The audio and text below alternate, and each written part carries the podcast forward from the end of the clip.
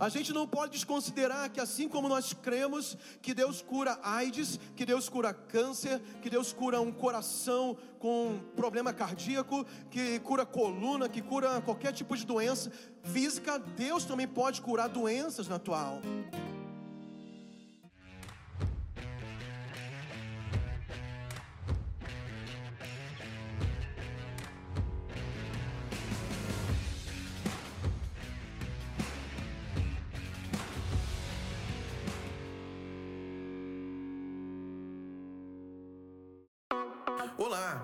Luciano Pedrosa. Sejam bem-vindos ao Sou Líder Podcast. Espero que você aproveite esse conteúdo e ainda possa recomendar para outras pessoas, compartilhando em suas redes sociais.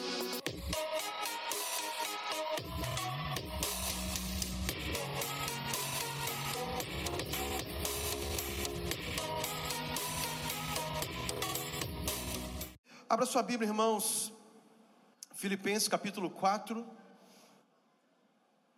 Filipenses capítulo 4, nós vamos ler três versículos, ou melhor, quatro versículos, né, do 4 ao 7. Se você não abriu ainda, você pode acompanhar no telão, deve aparecer o versículo, mas eu encorajo que você abra a sua Bíblia e acompanhe. Diz assim a palavra do Senhor: Alegrem-se sempre no Senhor. Outra vez digo: alegrem-se. Que a moderação de vocês seja conhecida por todos. Perto está o Senhor. Não fiquem preocupados com coisa alguma, mas em tudo sejam conhecidos diante de Deus os pedidos de vocês, pela oração e pela súplica, com ações de graças. E a paz de Deus, que excede todo entendimento, guardará o coração e a mente de vocês em Cristo Jesus. Diga o nome mais poderoso do universo, diga Jesus. Amém. O tema de hoje é Deus cuida do seu futuro. Diga ao seu irmão ao lado, diga assim: Deus está cuidando do seu futuro, meu irmão, minha irmã. Deus está cuidando do seu futuro. Deus está cuidando de você. É por isso que nós lemos esse texto aqui. Esse texto aqui de Filipenses capítulo 4, o apóstolo Paulo ele faz um tratado bíblico a respeito de algo que infelizmente é muito comum em nossos dias, chamado ansiedade. Ansiedade, alguém já disse em algum momento, que é excesso de futuro. O que é ansiedade? Excesso de futuro. É uma preocupação demasiada, uma preocupação exagerada a respeito do seu futuro. Quando você permite o seu coração ter uma grande preocupação, de forma fora do comum, a respeito do dia seguinte, da semana seguinte, do mês que vem, do ano que vem, da próxima década, seja o que for, isso causa uma ansiedade fora de controle no seu coração. E aqui no versículo que nós lemos, o apóstolo Paulo diz para você não ficar ansioso, por coisa alguma, por nada. E a gente vai entender qual é a proposta de Deus para nós a respeito desse assunto, ou desses assuntos que nos causam muitas preocupações. Nós vamos aprender essa palavra a descansar no Senhor. Nós vamos aprender essa palavra a como deixar o Senhor trabalhar por você. Como deixar o Senhor fazer o trabalho dele.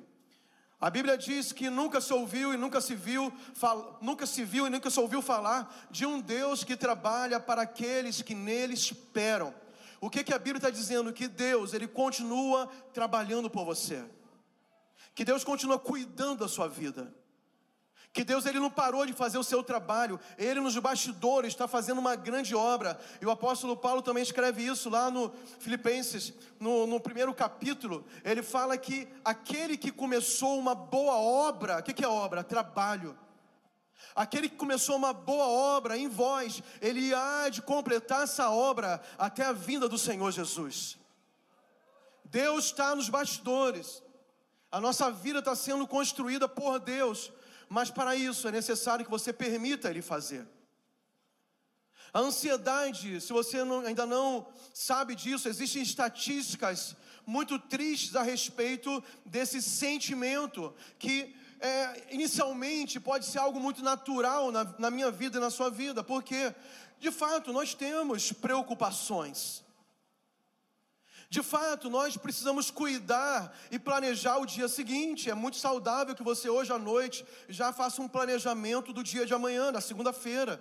Se você é um bom profissional e se você quer ter um bom desempenho, existe uma forma de você se organizar para poder ter um desempenho melhor nas suas tarefas. Isso é planejamento, é cuidado. Se você quer ter uma boa saúde, é importante você cuidar da sua saúde. Você se alimentar bem, você fazer exercícios físicos, tudo isso é um cuidado natural e bom, importante, é aquilo que eu posso fazer por mim mesmo. Se você quer ser uma pessoa próspera, se você quer enriquecer financeiramente, não nasceu e não recebeu nenhuma herança milionária financeira dos seus pais, você precisa fazer investimentos, você precisa organizar suas finanças, você precisa guardar para o dia de amanhã, tudo isso é legítimo. Mas eu quero dizer para vocês de pessoas que sofrem de uma ansiedade muito exagerada. E essa grande ansiedade pode se tornar algo doentio. Existe já é, catalogado nos livros da psiquiatria, da psicologia, uma ansiedade patológica. Eu quero ler alguns dados para vocês, para você entender como isso afeta o mundo e talvez afete pessoas que estão aqui em nosso meio. A ansiedade ou o transtorno de ansiedade é a segunda doença mental mais comum do mundo. Outra, outro dado importante: 264 milhões de pessoas, em média, no mundo sofrem desse mal. Para você ter uma ideia, 264 milhões é um pouquinho mais do que a população brasileira toda. Imagina uma nação tão grande como a nação brasileira, totalmente, não estou falando que nós sejamos, mas o número, em termos de números, é maior que todos os brasileiros sofrendo no mundo por ansiedade, de forma doentia, diagnosticado pelos médicos, pela ciência, pela medicina. Esse número tornou-se 15% maior nos últimos 10 anos. E se eu não me engano, essa pesquisa que eu fiz, ela foi antes da pandemia. E todo mundo sabe que a pandemia, ela, ela potencializou essas doenças emocionais. A pandemia causou um mal muito grande emocional na população do mundo. Então, esses números aqui, infelizmente, por causa da sociedade que nós vivemos e dessa sociedade pós-moderna, com essas novas práticas, se torna cada vez mais adoecida na sua mente, na sua alma, nas suas emoções. Os dados também dizem que 9,3% da população brasileira sofre de transtorno de ansiedade. E esse dado brasileiro é grave porque 9,3% é o triplo da média internacional. O Brasil é considerado recordista de pessoas que sofrem de síndrome de ansiedade, de transtorno de ansiedade. Mas por que nós vivemos assim? Porque essa, essa doença tem roubado a alegria, a paz, a esperança e uma expectativa de um futuro melhor. Na verdade, elas querem saber o seu futuro, elas estão preocupadas com o dia de amanhã, mas nem conseguem usufruir o presente porque estão adoecidas nesse nível. E os brasileiros têm sofrido isso, e quando falo dos brasileiros, irmãos, preste atenção, você que está presencialmente faz parte dessa estatística. No sentido que num grupo como esse, esse percentual que foi levantado nível Brasil, essa igreja aqui, esse grupo que está aqui hoje, é uma demonstração, é uma amostragem desse universo que foi feita a pesquisa. Assim como quem está em casa. Dentro da mesma proporção, tem pessoas sofrendo com esse transtorno. Eu quero dizer uma coisa importante para vocês. Graças a Deus, a igreja tem olhado de uma forma melhor e mais sábia a respeito de doenças emocionais. Antigamente, nós líderes, nós pastores, quero fazer meia culpa também, a gente achava que tudo era espiritual, que tudo era demônio, que tudo era o diabo. E certamente as doenças são geradas e promovidas por um ambiente espiritual hostil. Mas a gente não pode dizer que toda pessoa que tem uma, uma doença emocional, que está passando por uma síndrome emocional, por, uma, por um transtorno emocional, a gente não pode dizer que ela esteja endemoniada.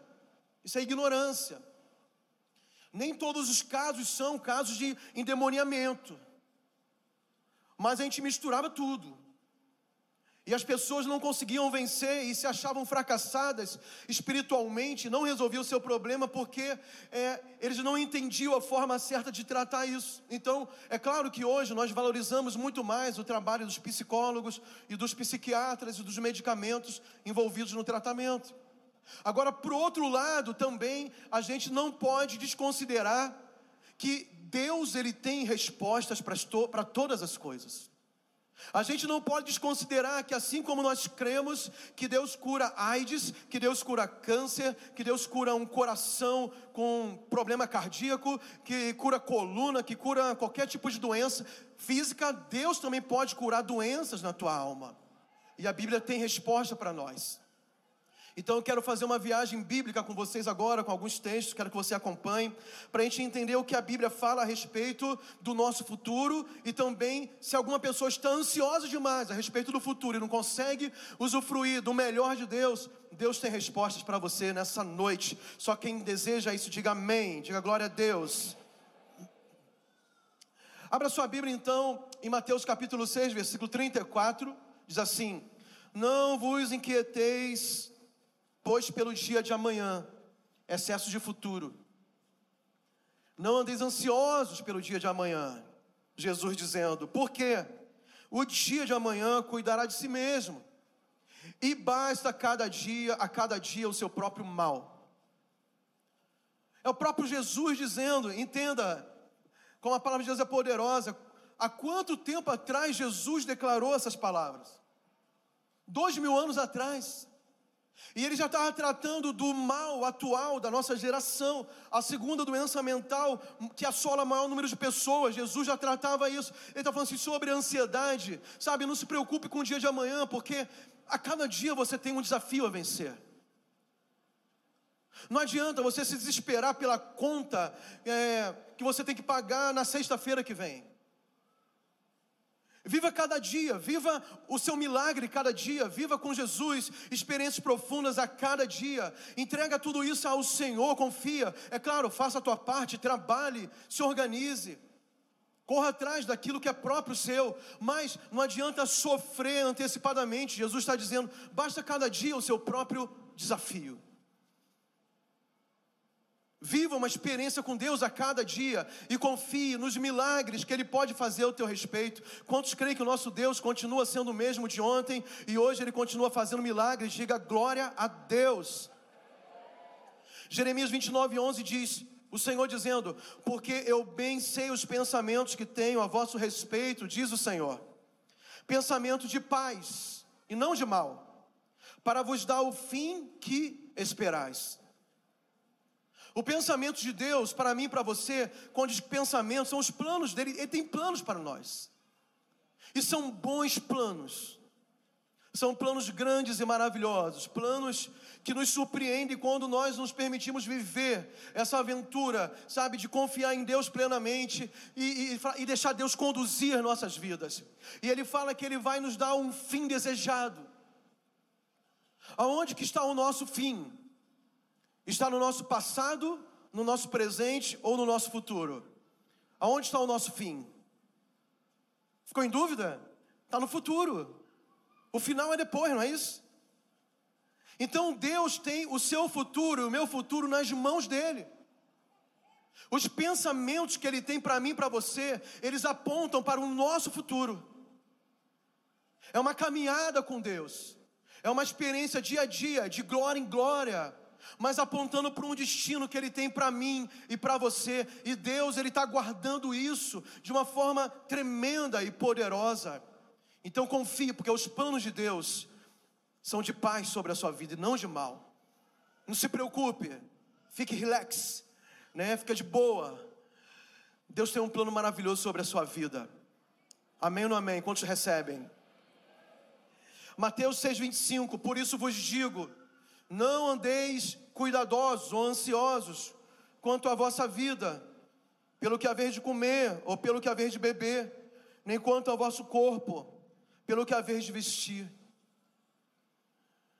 Você pode estar preocupado com as suas finanças, com a sua família, com a sua saúde, se você vai conseguir pagar a conta de energia, o aluguel, comprar a comida da semana ou do mês. E Jesus está falando: não fique preocupado com isso. Não seja isso que ocupe o teu coração, tirando a tua alegria.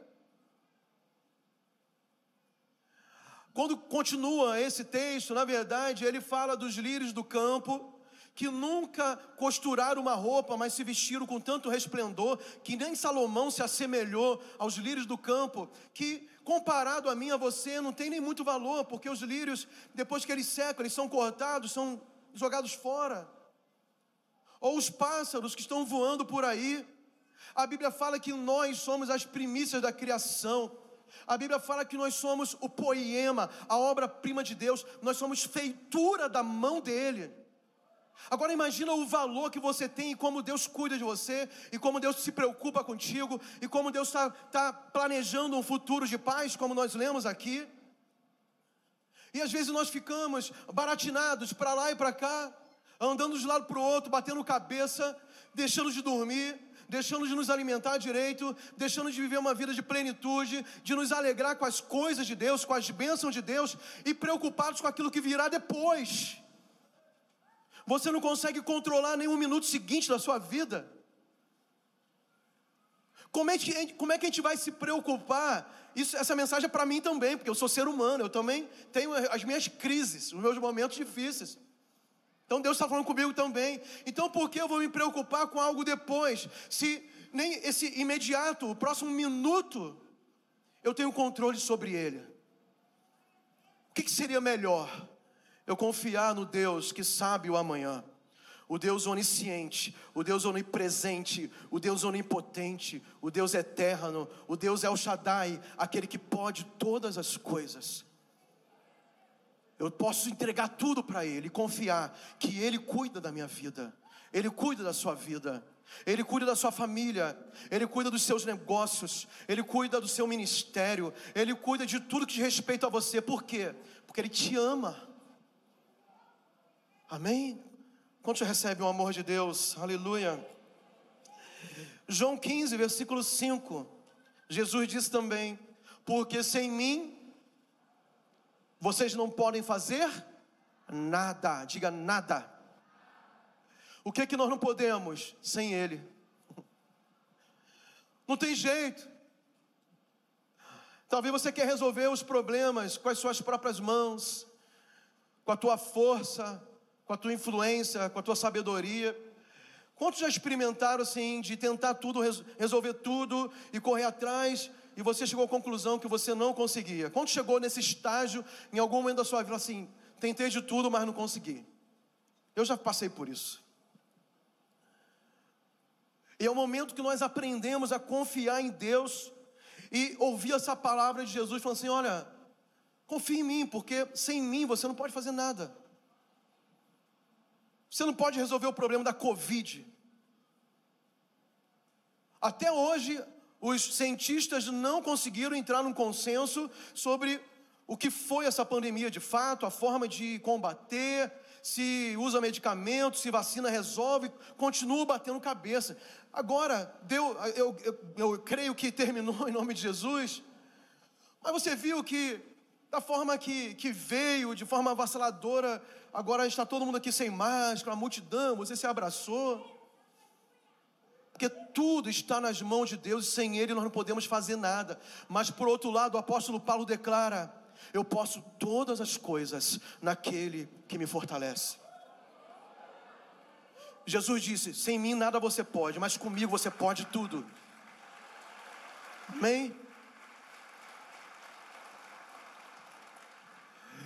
Esse texto de Filipenses capítulo 4, o apóstolo Paulo, ele dá algumas vacinas contra a ansiedade. Eu não sei qual é o nível de ansiedade que você já viveu ou está vivendo.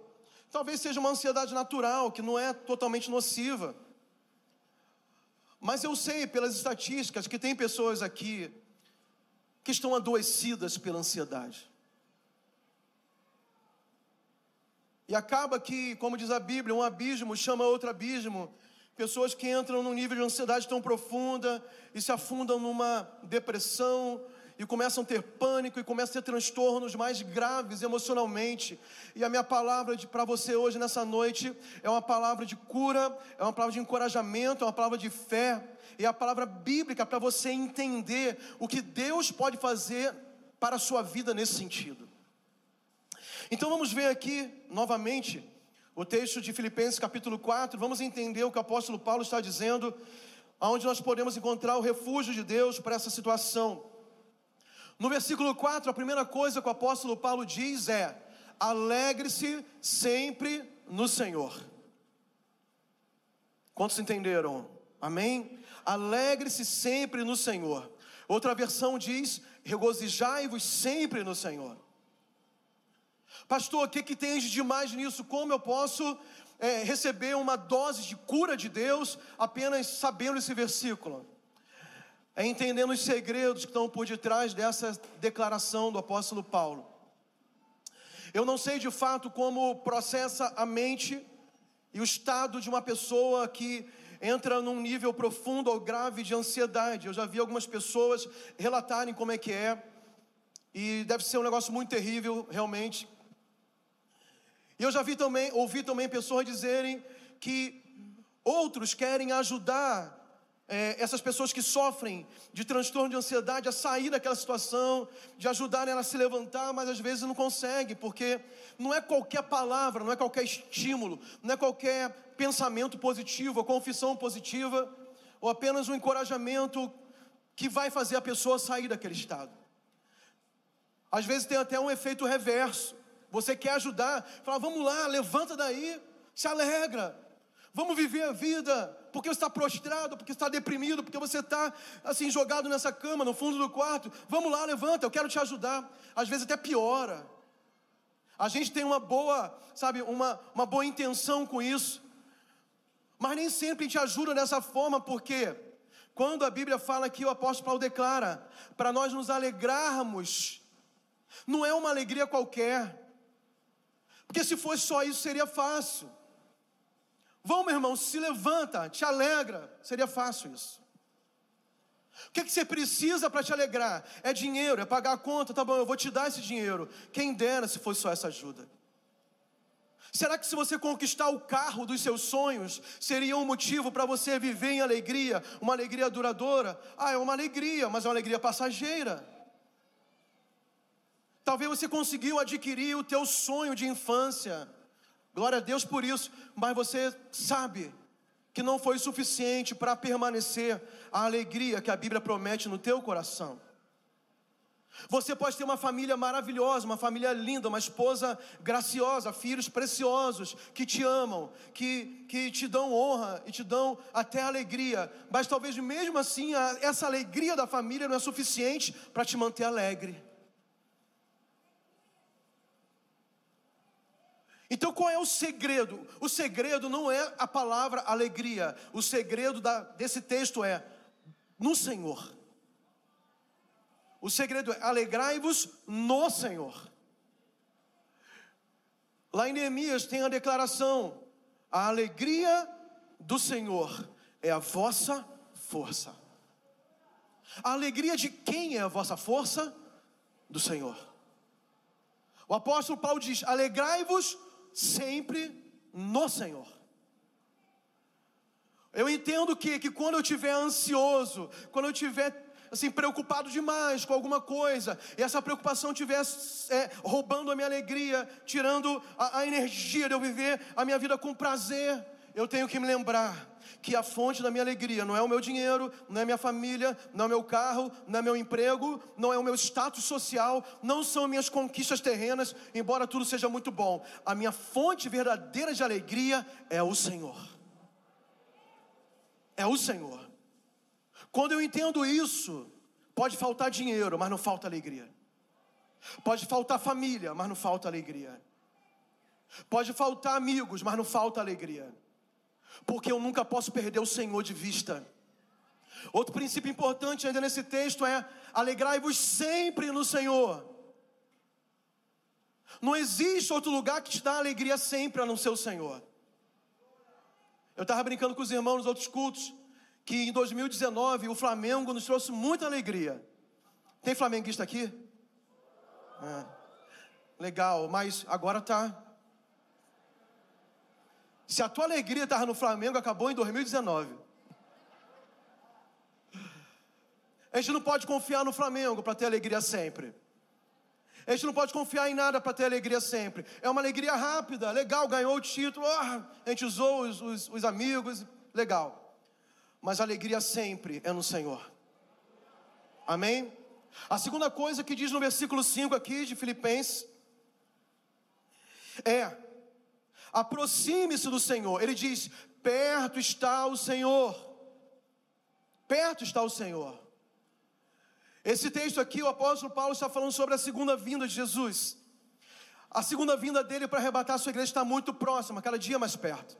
Então isso nos traz um ânimo, isso nos traz esperança que pode acontecer o que for nesse mundo. Vem pandemia, vem guerra, vem fome, vem miséria, tanta desgraça nessa terra.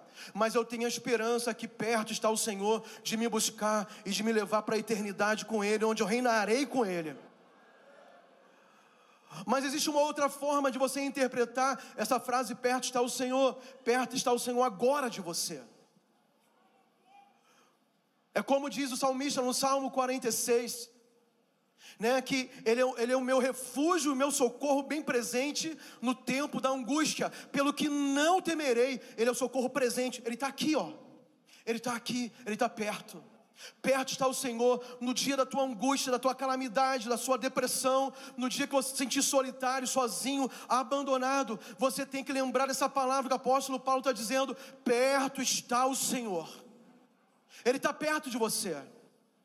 Ele não é um Deus distante.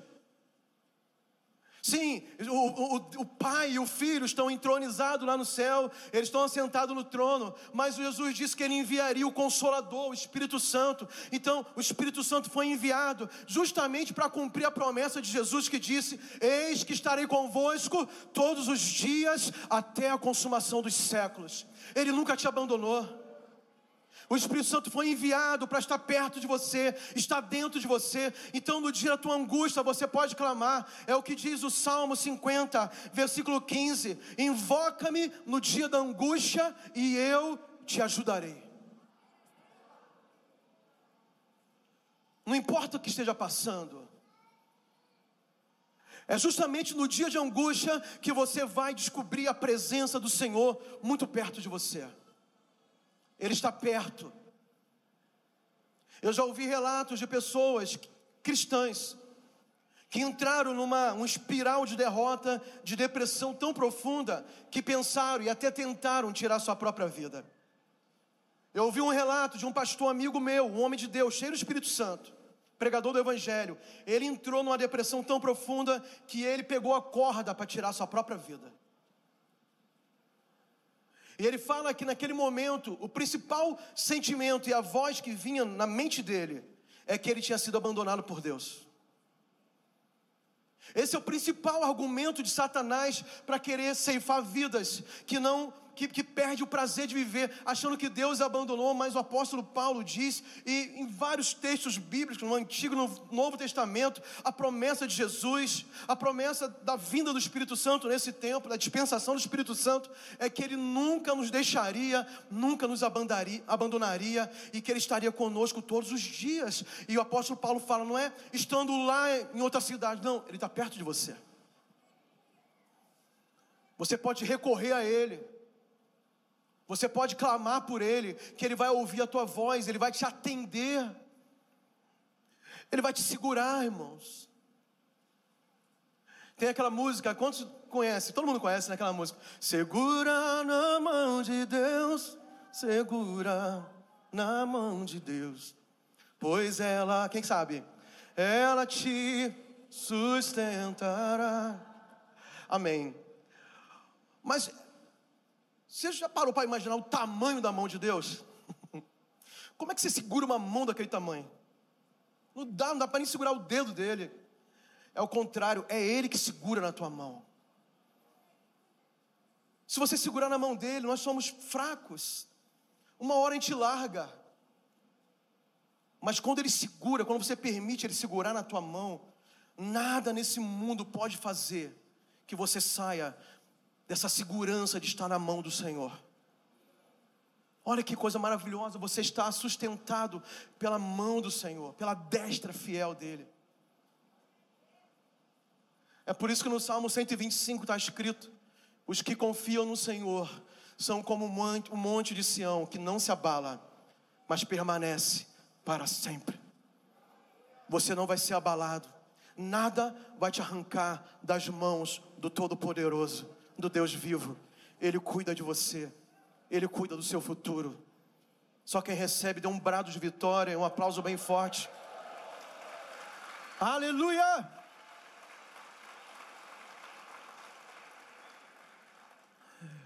Peça ajuda a Deus. Versículo 6, Filipenses 4, 6. Sejam conhecidos diante de Deus os seus pedidos. Deus, ele não se incomoda, ele, você não atrapalha Deus quando você pede, entenda isso. Você lembra daquela parábola do, da viúva e do juiz Inico? A viúva tinha uma causa, e aquele juiz, que era um juiz iníquo, era ímpio, ele não temia Deus. Ele que iria julgar a causa da viúva. Talvez ele tinha tanta demanda que ele nunca chegava a ver da viúva, mas qual foi o papel da viúva? Todo dia ela ia bater a porta do juiz e fala: julga minha causa, julga minha causa, julga minha causa, resolve meu problema, olha aí meu processo, dá uma solução logo. Eu li algo a esse respeito, até no livro que eu aprendi muitas coisas sobre essa mensagem, é um, é um livro do Max Lucado. E ele faz uma alegoria engraçada. O juiz chegava em casa do trabalho, a viúva estava lá na porta dele esperando ele. Julga minha causa. O juiz ia passear de lancha, quando estava lá no Yacht Club, ela já estava lá na, na beira da lancha do, do juiz, final de semana, julga minha causa. O juiz ia viajar, estava lá no aeroporto, lá na fila do check-in, julga minha causa. Algumas pessoas interpretam de maneira equivocada esse texto, achando que o juiz representa Deus. Não, mas não é isso, porque Deus não é ímpio. Ele não é injusto, ele não é iníquo. Mas o que quer dizer? Se até um juiz iníquo, injusto, ele atende alguém que fica importunando, imagina Deus que é bom. Ele vai julgar a tua causa, ele vai te dar resposta, ele vai fazer um milagre na tua vida, ele vai te curar, ele vai salvar o teu filho, o teu marido. Ele vai resgatar teu casamento. Ele vai abrir uma porta de emprego para você abençoada. Sabe, ele vai fazer o, o impossível para te abençoar, porque ele é o Deus do sobrenatural. Mas qual é o segredo? Permaneça em oração. Permaneça em oração, clame a Deus, ore a Deus, faça jejum, sabe? Faça campanha de oração, levante de madrugada para orar. Deus tem a resposta certa na tua mão, na mão dele. É impressionante essa questão da perseverança em oração. Você já viu que às vezes nós mistificamos algumas coisas, não que seja errado, não acho errado, mas, por exemplo, a gente estabelece, é, acha que existem alguns, algumas coisas é, mágicas no, no meio cristão. E a gente fala assim: não, eu vou jejuar 21 dias, porque 21 dias é um número espiritual. Assim, pode até ser. Mas por que a gente fala que 21 dias é um, é um tempo legal de jejum? Porque a gente pega a história de Daniel. Daniel jejuou 21 dias até ter sua resposta, não foi isso? Amém ou não amém? A resposta veio no, no 21 dia. Foi quando ele encerrou seu jejum. Mas por que ele encerrou o jejum? Porque veio a resposta. Mas a Bíblia fala, entenda isso, a Bíblia fala que Deus liberou a resposta desde o primeiro dia. Só que houve uma resistência no mundo espiritual, quando o anjo ia trazer a resposta da oração de Daniel, houve luta no mundo espiritual lá com, com os principados ali da Pérsia, daquela região ali, e houve uma demora no tempo para o anjo chegar com a resposta de Daniel. O que, que nós aprendemos com isso? Não é que o jejum dele era de 21 dias, o jejum dele demorou tanto tempo que veio a resposta. Se o anjo chegasse no próximo dia, seria 22 dias. Chegasse uma semana depois, seriam 28 dias. Chegasse no primeiro dia, seria um dia. Qual é o aprendizado? Persevere em oração até chegar a sua resposta. Pode ser um, dez, vinte e um dias. Eu sei que a minha avó orou por mais de 40 anos pelo meu tio, que estava fundado no mundo das drogas, lá no Rio de Janeiro foi preso, foi encarcerado, sumia dias e dias nas favelas do Rio de Janeiro, no complexo do Alemão. A minha avó, joelho calejado de orar pelas madrugadas pelo meu tio. Mas ainda em vida, ela viu Deus resgatando meu tio, libertando ele imediatamente. Nunca mais ele usou droga, nunca mais ele usou álcool, nunca mais ficou sumido. É um homem de Deus. Ele, ela viu a resposta.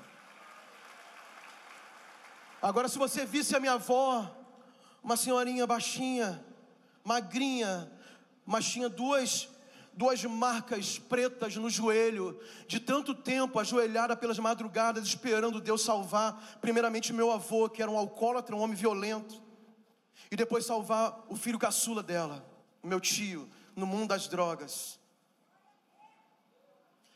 Então persevere em oração, não pare de orar, seja conhecido diante de Deus as tuas súplicas, as tuas orações com ações de graças. Quando estão dispostos a pagar o preço pelo melhor de Deus, diga amém. Vamos terminar.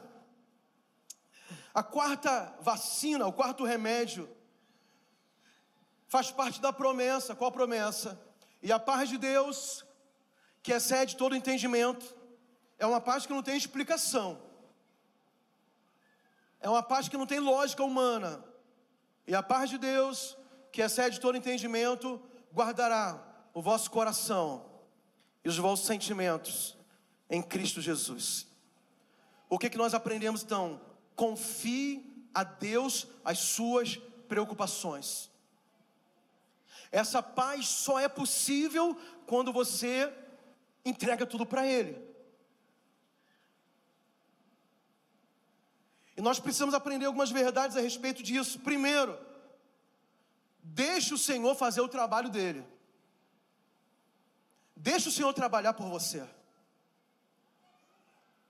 Você está orando, está buscando, você está meditando na palavra, você está aplicando fé sobre algo. Você confia que Deus te ama e Ele está preservando o teu futuro, está planejando algo maravilhoso para você. Então, irmão, deixa Deus fazer o trabalho dele. Isso é poderoso. 2 Timóteo, capítulo 1, versículo 12 diz: "Porque eu sei em quem tenho crido". O apóstolo Paulo declarando: "Estou certo que é poderoso para guardar o meu depósito até aquele dia". Você sabe em quem você tem crido?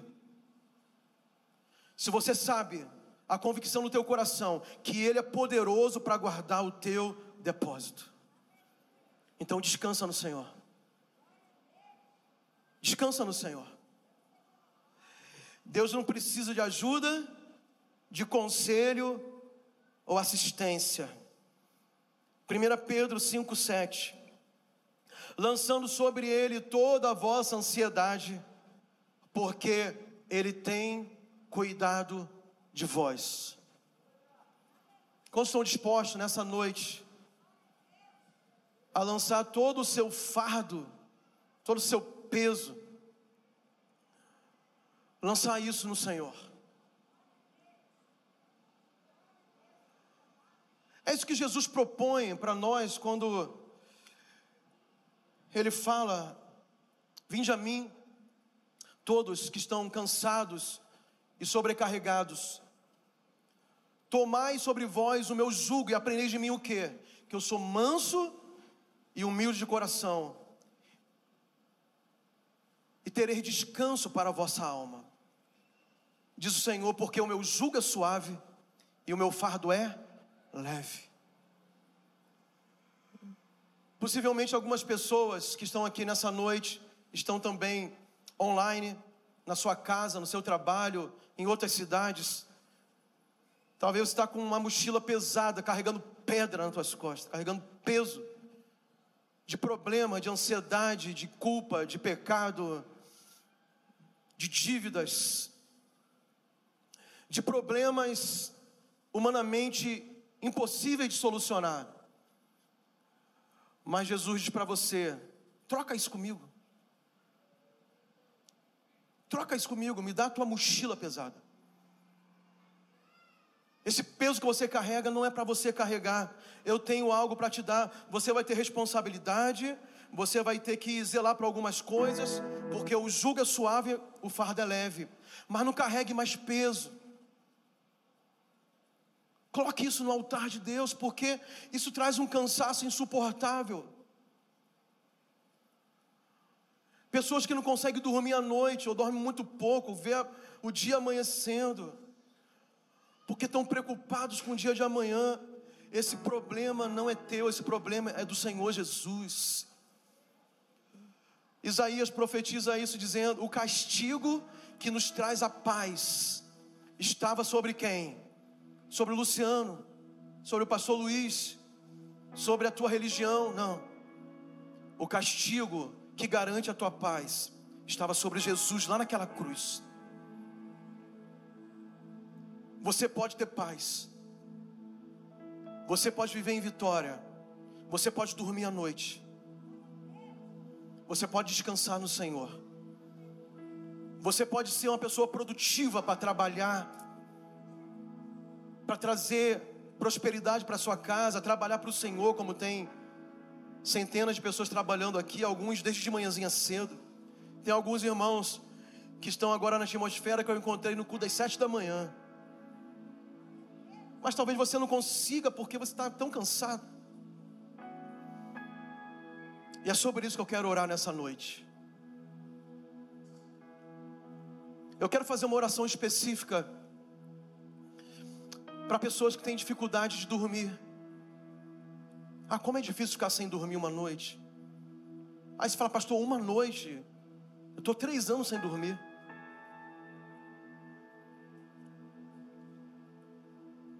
A promessa de Jesus é que nele você vai encontrar descanso para sua alma. Lá em Salmos, o salmista fala sobre o sono dos, dos justos.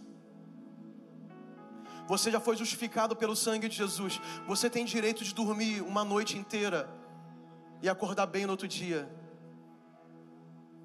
Vamos ficar de pé? As pessoas nessa hora, você que está ouvindo, você que está em casa, depois você manda um testemunho para a gente, vai aparecer o número do WhatsApp aí na sua tela da TV.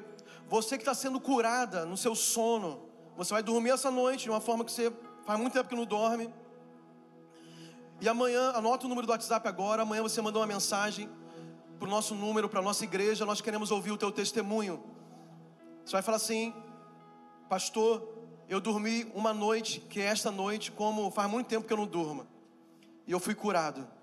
Você que está aqui presencialmente, você pode depois contar para a gente o teu testemunho. Somente pessoas, somente pessoas que têm dificuldade para dormir. Feche os olhos, põe a mão no seu coração.